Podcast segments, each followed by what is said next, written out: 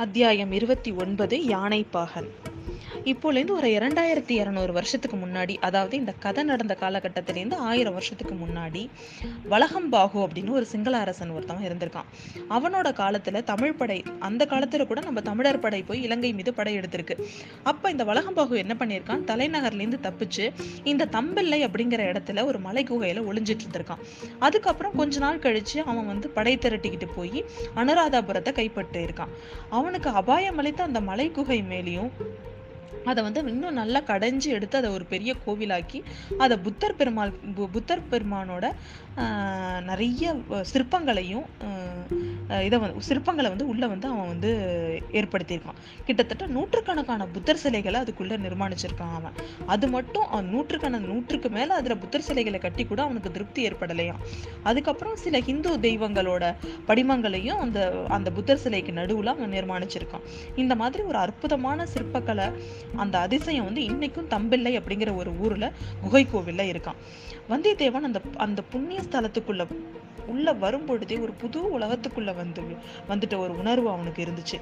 புது மலர்களோட நறுமணம் அப்படியே அவனுக்கு மயக்கமா இருந்தது. வீதி முனையிலலாம் பார்த்தீங்கன்னா தாமரை மொட்டுகளும் சண்பக மொட்டுகளும் கும்பல் கும்பலாக குவிச்சு வச்சிருக்காங்க.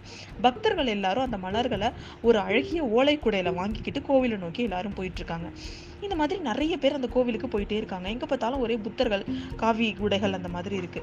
இவன் எல்லாத்தையும் பார்த்துட்டு வந்தியத்தேவனுக்கு ரொம்ப வியப்பா இருந்துச்சு. ஆழ்வார்க்கடியானை பத்தி நம்ம யுத்த சேத்திரத்துக்கு தானே வ- வந்திருக்கோம். இது என்ன புத்த சேத்திரமால இருக்கு அப்படின்னு கேக்குறான். ஆமா அப்பா ஆயிரம் வருஷமா பிரசித்தி பெற்ற புண்ணிய சேத்திரம் இது அப்படின்னு சொல்றாரு அவரு. ஆனா இது சோழ சோழ சைன்யத்தோட வசத்துல தானே இருக்கு. ஆனால் ஆனா இங்க சோழ வீரர்கள் யாரையுமே காணுமே அப்படின்னு கேக்குறான். ஊருக்கு வெளியில தான் படைகள் இருக்கணும்னு நம்ம இளவரசரோ இளவரசரோட கட்டளை அப்படின்னு சொல்றான். அந்த பல்லவன் தான் இந்த இடத்துல இளவரசன் இல்லைன்னு தே சொல் பா தேடி பார்த்துட்டு தானே திரும்பி போகிறான் அப்புறம் ஏன் நம்ம இந்த இடத்துல வந்து இளவரசரை தேடுறோம்? அவர் எப்படி கிடப்பாரு அப்படின்னு கேட்குறான் அந்த பல்லவனெல்லாம் நான் நம்ப மாட்டேன். நானே தேடி கண்டுபிடிப்பேன் அப்படி. நானே தேடி நானே இல்லைன்னா தான் எனக்கு நம்பிக்கை வரும். அப்படிங்கிறான் நம்ம வை- ஆழ்வார்க்கடியான். சரி அப்படின்னு இவங்க பேசிக்கிட்டே பக்கத்தில் இருக்கிற யாரோ ரெண்டு பேர்கிட்ட போய் ஆழ்வார்க்கடியான் எதையோ கேட்டுட்டு வரான். கேட்டுட்டு வந்தோடனே என்ன கேட்டீங்க? அவர்கிட்ட போயிட்டு வைஷ்ணவம் பெருசா இல்லை புத்தம் புத்தம் பௌத்த மதம் பெருசான்னு கேட்டுட்டு வரீங்களா? அப்படின்னு கேட்குறாங்க வாழ் நம்ம வந்தியத்தேவன். தம்பி என்னோட வீர வைஷ்ணவத்தெல்லாம் நான் ராமேஸ்வரத்திலே மூட்டை கட்டி வச்சுட்டு இங்கே ராஜகாரியமாக வந்திருக்கேன். அதனால் அதை பற்றிலாம் இங்கே பேசாத. அப்படின்றான். அப்போ அந்த மனுஷங்கிட்ட போய் என்னதான் கேட்டீங்க? அப்படின்னு கேட்குறான் இல்லை இந்த ஊரில் இன்னைக்கு என்ன விசேஷம்னு கேட்டேன். அவங்க வந்து இன்னைக்கு சீன யாத்திரிகள் ரெண்டு பேரும் இங்க வரப்போறாங்களாம் அதை முன்னிட்டு புத்த விகாரத்துல இங்க உற்சவம் நடக்க போதாம் அதெல்லாம் அதனால தான் இந்த ஊரே இவ்வளவு கோலாகலமா இருக்குன்னு அவங்க எல்லாம் சொன்னாங்க. சீன யாத்திரிகள்னா அவங்க எங்கேருந்து வராங்க அப்படின்னு கேக்குறான். சீன யாத்திரிகள் வந்து சிம்மகிரிக்கு போயிருக்காங்க. சிம்மகிரில இருந்து இப்ப இங்க வந்துட்டு இருக்கிறாங்க அஹ் சிம்மகிரி வந்து எங்க இருக்கு? இங்கேருந்து ஒரு ஒரு காத தூரத்துல அது இருக்கு. இது இன்னமும் சிங்களர்கள் வசத்துல தான் இருக்கு. அப்படின்னு சொல்லிட்டு அவன் சொல்றான். இப்போ பகல் நேரமாக இருந்தால் அதோ இந்த குன்று இருக்குல்ல இது மேலே ஏறி பார்த்தா அங்கேருந்து தெரியும். அங்கே ஒரு பலமான கோட்டை இருக்குது அந்த குகையிலையும் அற்புதமான அழியா வர்ண சித்திரங்கள் இருக்குது அந்த சித்திரங்களை பார்க்கறதுக்காக தான் இந்த சீன யாத்திரிகள் அங்கே வந்திருக்கணும்னு நான் நினைக்கிறேன் அப்படின்னு சொல்லிட்டு அவ- அவன் சொல்கிறான் ஆழ்வார்க்கடியான் காட்டின திசையில அங்கேருந்து பார்த்தா ஒரு அலங்கரித்த பெரிய யானை ஒன்று வந்துட்டு இருந்துச்சு அதோட அம்பாரியில் ரெண்டு பேர் உட்காந்துருந்தாங்க அவங்களோட முகத்தை பார்த்தாலே அவங்க தான் சீன யாத்திரிகள் அப்படின்னு சொல்லிட்டு நல்லா தெரிஞ்சுது. அவனை யா யானை அதுக்கு முன்னாடி யானை பாகன் ஒருத்தனும் உட்காந்துருந்தான் யானையை சுற்றிட்டு வந்த ஜனங்கள் எல்லாரும் ஆரவார கோஷங்களை கிளப்பிக்கிட்டே போகிறாங்க அப்பா எவ்வளோ பெரிய யானை? அப்படின்னு சொல்லிட்டு அவன் பார்த்துக்கிட்டே இருக்கான். யானை அவங்கள கடந்துட்டு போ போது ஜனக்கூட்டமும் அவங்கள தொடர்ந்து போயிட்டுருக்கு. வந்தியத்தேவன் அந்த அம்பாரியில் உட்காந்துருந்த அந்த யாத்திரிகளையே பார்த்துட்டு இருந்தான். இந்த புண்ணிய கஷேத்திரங்களை தரிசிக்கிறதுக்காக எவ்வளோ தூரம் பிரயாணம் செஞ்சு வந்திருக்கிறாங்க. அவங்களோட பக்தியை நினச்சி அவனுக்கு ரொம்ப ஆச்சரியமாக இருக்குது ஆனால் அவங்களுக்கு இந்த யுத்த கலக்க யுத்த யுத்த நடக்கிற ஒரு காலகட்டத்தில் கூட இவ்வளோ உபச்சாரங்கள் நடக்கிறத நினச்சி அவனுக்கு ரொம்ப அதுவும் ரொம்ப வியப்பாக இருக்குது இதெல்லாம் நம்மளோட இளவரசர் அருள் அருள்மொழிவர்மரோட ஏற்பாடாக தான் இருக்கணும். எவ்வளோ அவருக்கு ஒரு பெருந்தன்மை இல்லை அப்படின்னு அவன் நினச்சிக்கிறான். அவரை போய் எப்படி கண்டுபிடிக்குவோம்? இந்த இடத்துல அவரை எப்படி கண்டுபிடிக்க போகிறோம் எப்படி அவரை அவர்கிட்ட இந்த ஓலையை கொடுக்க போகிறோம் அப்படின்னு அவனுக்கு அவனுக்கு ரொம்ப கவலையாக இருக்குது அந்த நேரத்துல நம்ம ஆழ்வார்க்கடியான் வந்து நம்ம வந்தியத்தேவனை உலுப்பி கேக்குறான். தம்பி நீ அவரை பார்த்தியா அப்படின்னு கேக்குறான். ஆ பார்த்தனே. என்ன தெரிஞ்சுது? நல்ல சீன யாத்திரிகள் சீன யாத்திரிகள் ரெண்டு பேர் இருந்தாங்க. மூஞ்சி கூட சப்பையாக இருந்துச்சு. அவங்களோட உடை கூட வித்தியாசமாக இருந்துச்சு அப்படிங்கிறான்.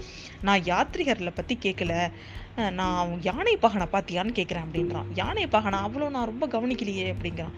நல்லா இருக்கு. அந்த யானை பாகனோட பார்வை நம்மளை கொஞ்ச நேரம் திடீர்னு தற்செயலாக நம்ம மேலே பா நம்ம மேலே விழுந்துச்சு. அப்போ அவனோட கண்களில் ஜொலித்த அந்த ஒளியை பார்த்தியா நீனு அப்படின்னு கேட்குறான் அது என்ன? யானை பாகனோட கண்களை தீவர்த்தியா போட்டிருக்கு ஜொலிக்கிறதுக்கு அப்படின்னு கேட்குறான் நல்லா ஆளுப்பா நீனு. உன்னோட அஜாக்கிரதையை நினைச்சு எனக்கு என்ன சொல்கிறதுனே தெரியல. இவ்வளோ ஒரு முக்கியமான காரியத்தை உன்னை நம்பி எப்படிதான் குந்தவி தேவி அனுப்பிச்சாங்களோ எனக்கு தெரியல. சரி போனா போது என்னோட வா அப்படின்னு சொல்லி கூட்டிட்டு போறான். அந்த அந்த புத்த விகாரத்தோட வாசல்ல அந்த யானை நின்றுச்சு அதுக்கப்புறம் யானை பாகன் ஏதோ சொல்லவும் யானை மண்டியிட்டு மண்டியிட்டு படுத்த உடனே யாத்ரிகர்கள் கீழே இறங்குறாங்க. அந்த புத்த விகாரத்துல கும் கும்பலா இருந்த புத்த பிக்ஷுக்கள் எல்லாரும் சீன யாத்திரிகளை வந்து வர வரவேற்று அவங்கள உள்ள கூட்டிட்டு போறாங்க. யாத்திரிகள் இறங்குறதுக்கு முன்னாடியே நம்ம யானையோட கழுத்திலிருந்து நம்ம யானை பாகன் கீழே இறங்கிட்டான். கொஞ்சம் தூரத்துல நின்றுட்டு இருந்த ஒரு நாலு பேரை பார்க்குறான் அதுல ஒருத்தவன் கிட்ட யானையை கொடுத்துட்டு இன்னொரு ஒரு ஒருத்தவன் கிட்ட ஆழ்வார்க்கடியான சுட்டி காமிச்சு அவன் ஏதோ சொல்றான். அவன் சொல்லிட்டு அவங்க மத்த மூணு பேர் பேரும் எங்கேயோ போகிறாங்க கொஞ்சம் தூரத்தில் பார்த்தா அந்த யானை பகனை காணும். ஒரு திருப்பத்தில் திரும்பி அவங்க எங்கேயோ போயிட்டாங்க. யானை பகன் வந்து ஒருத்தவன் கிட்ட சொன்னான்ல அவன் நேராக வந்து நம்ம ஆழ்வார்க்கடியான் இருக்கிற இடத்துக்கு வந்து ரொம்ப இதுவாக மெதுவாக வந்து ஐயா நீங்கள் என்னோட வர்றதுக்கு சம்மதமா? அப்படின்னு கேட்குறான் அதுக்காக தான் நாங்கள் காத்துட்ருக்கோம் அப்படின்னு கேட்குறான் ஆழ்- அப்படின்னு சொல்கிறான் ஆழ்வார்க்கடியான். அடையாளம் ஏதாவது இருக்கா? அப்படிங்கவும் நம்ம கொடும்பாளூர் சேனாதிபதி கொடுத்த முத்திரை மோதிரத்தை அவன் காமிக்கிறான். சரி என்னோட பின்னாடி வாங்க நீங்கள் அப்படின்னு சொல்லிட்டு அவன் முன்னாடி போகிறான் இவங்க ரெண்டு பேரும் அவனை பின்னாடி தொடர்ந்து போயிட்டே இருக்கிறாங்க. ரொம்ப தூரம் போய் அவங்க ஒரு பாழ் மண்டபத்துக்கிட்ட போகிறாங்க அந் இந்த மண்டபத்தில் நம்ம கொஞ்சம் நேரம் காத்திருக்கணும். அப்போ வந்து கொஞ்சம் பேர் வருவாங்க. அதுக்கப்புறம் தான் நம்ம போக முடியும் அப்படின்னு சொல்லிட்டு அந்த மண்டபத்தில் காத்திருக்காங்க. அந்த மண்டபத்துக்கு பின்னாடி ரெண்டு குதிரை கட்டி போட்டிருக்கு. அதை பார்த்த உடனே நம்ம வந்தியத்தேவனுக்கு கஷ்டமாக இருக்குது என்ன ரெண்டு குதிரை தான் இருக்குது அப்படின்னு சொல்லிட்டு. இது ஒரே மர்மமாக இருக்குது இருக்கு ஒன்றுமே எனக்கு புரியலையே அப்படின்னு வந்தியத்தேவன் கேட்குறான் எல்லாமே உனக்கு சீக்கிரம் புரிஞ்சிடும் கொஞ்சம் பொறுமையாரு அப்படின்றான். யானைப்பாகனை பற்றின யானை பாகனை மர்மம் என்னவா இருக்கும்? அவனோட முகத்தை வந்து கொஞ்ச நேரம் தான் அவன் பார்த்தான் ஆனால் அவன் மனசில் நிற்கவே இல்லை. அவன் யோசிச்சு யோசிச்சு பார்க்குறான் அந்த யானைப்பாகனோட முகம் அவனுக்கு ஞாபகமே இல்லை ஏன் வை வைஷ்ணவரே அந்த யானைப்பாகன் யாரு? எனக்கு சொல்லக்கூடாதா நீங்க? அப்படின்னு கேட்குறான் யாரா இருக்கும்னு நீயே யூ நீயே வந்து யூகிச்சுக்கோ அப்படின்றான். யானை பாகன் தான் புண்ணியின் செல்வனா? அப்படின்னு கேட்குறான் அவரோட கண்களில் ஒரு கணம் ஜொலித்த அந்த பிரகாசத்துலேருந்து எனக்கு அப்படி தான் தோணுது அப்படிங்கிறான் நம்ம ஆழ்வார்க்கடியான். உண்மை போல் அவங்களும் அவரை தெரிஞ்சிருக்க மாட்டாங்களா?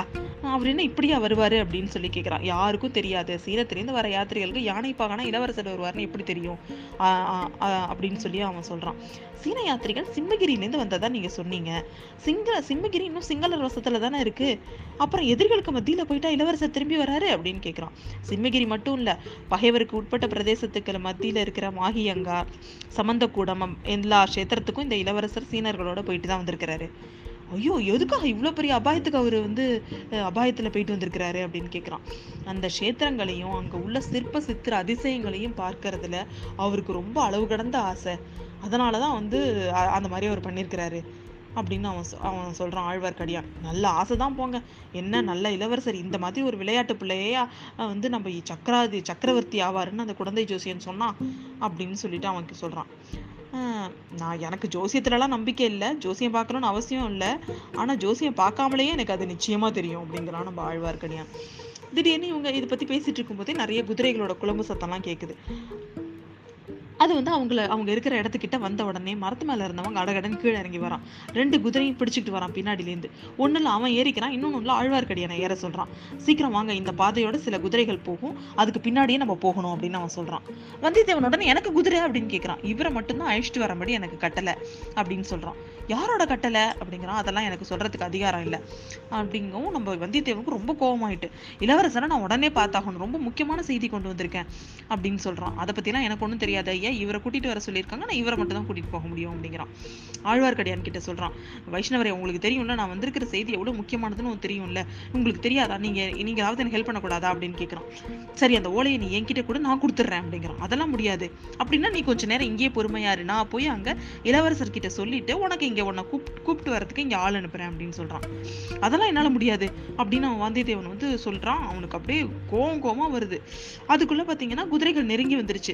உடனே இவங்க இவன் ஒரு குதிரையில் ஏறிக்கிட்டான் அந்த வீரன். நம்ம ஆழ்வார்க்கடியான் ஒரு குதிரையில ஏறிக்கிட்டான். அவங்க கிளம்ப கிளம்புற நேரத்தில் ஒரு ஒரு சம்பவத்தை நம்ம வந்தியத்தேவன் எப்பொழுதும் போல பண்ணான். என்ன பண்ணான்னா குதிரையில் உட்காந்துருந்த மனுஷனோட காலை பிடிச்சி வந்தியத்தேவன் ஒரே எத்து. அவன் அப்படியே குட்டிக்காரனை அடிச்சு கீழே போய் விழுந்தான். வந்தியத்தேவன் குதிரை மேல தாவி ஏறிட்டு குதிரையை வந்து தட்டி விட்டான். குதிரை பறக்க ஆரம்பிச்சுது. ஆழ்வார்க்கடியானோட குதிரையும் அதுக்கு பின்னாடியே பறக்குது. கீழே விழுந்த வீரன் கூச்சலிட்டுட்டே ஒரு கத்தி எடுத்து எறிகிறான். இவன் நல்லா குனிஞ்சு குதிரையோட படுத்துக்கிட்டதுனால அந்த கத்தி போய் பார்த்தீங்கன்னா பின்னாடி இருக்கிற ஒரு மரத்து மேலே போய் சொருகுது. இவன் வேகமாக அவங்க அந்த கு- அந்த முன்னாடி போன குதிரைகளை ஃபாலோ பண்ணி இவங்க போக ஆரம்பிச்சிட்டாங்க.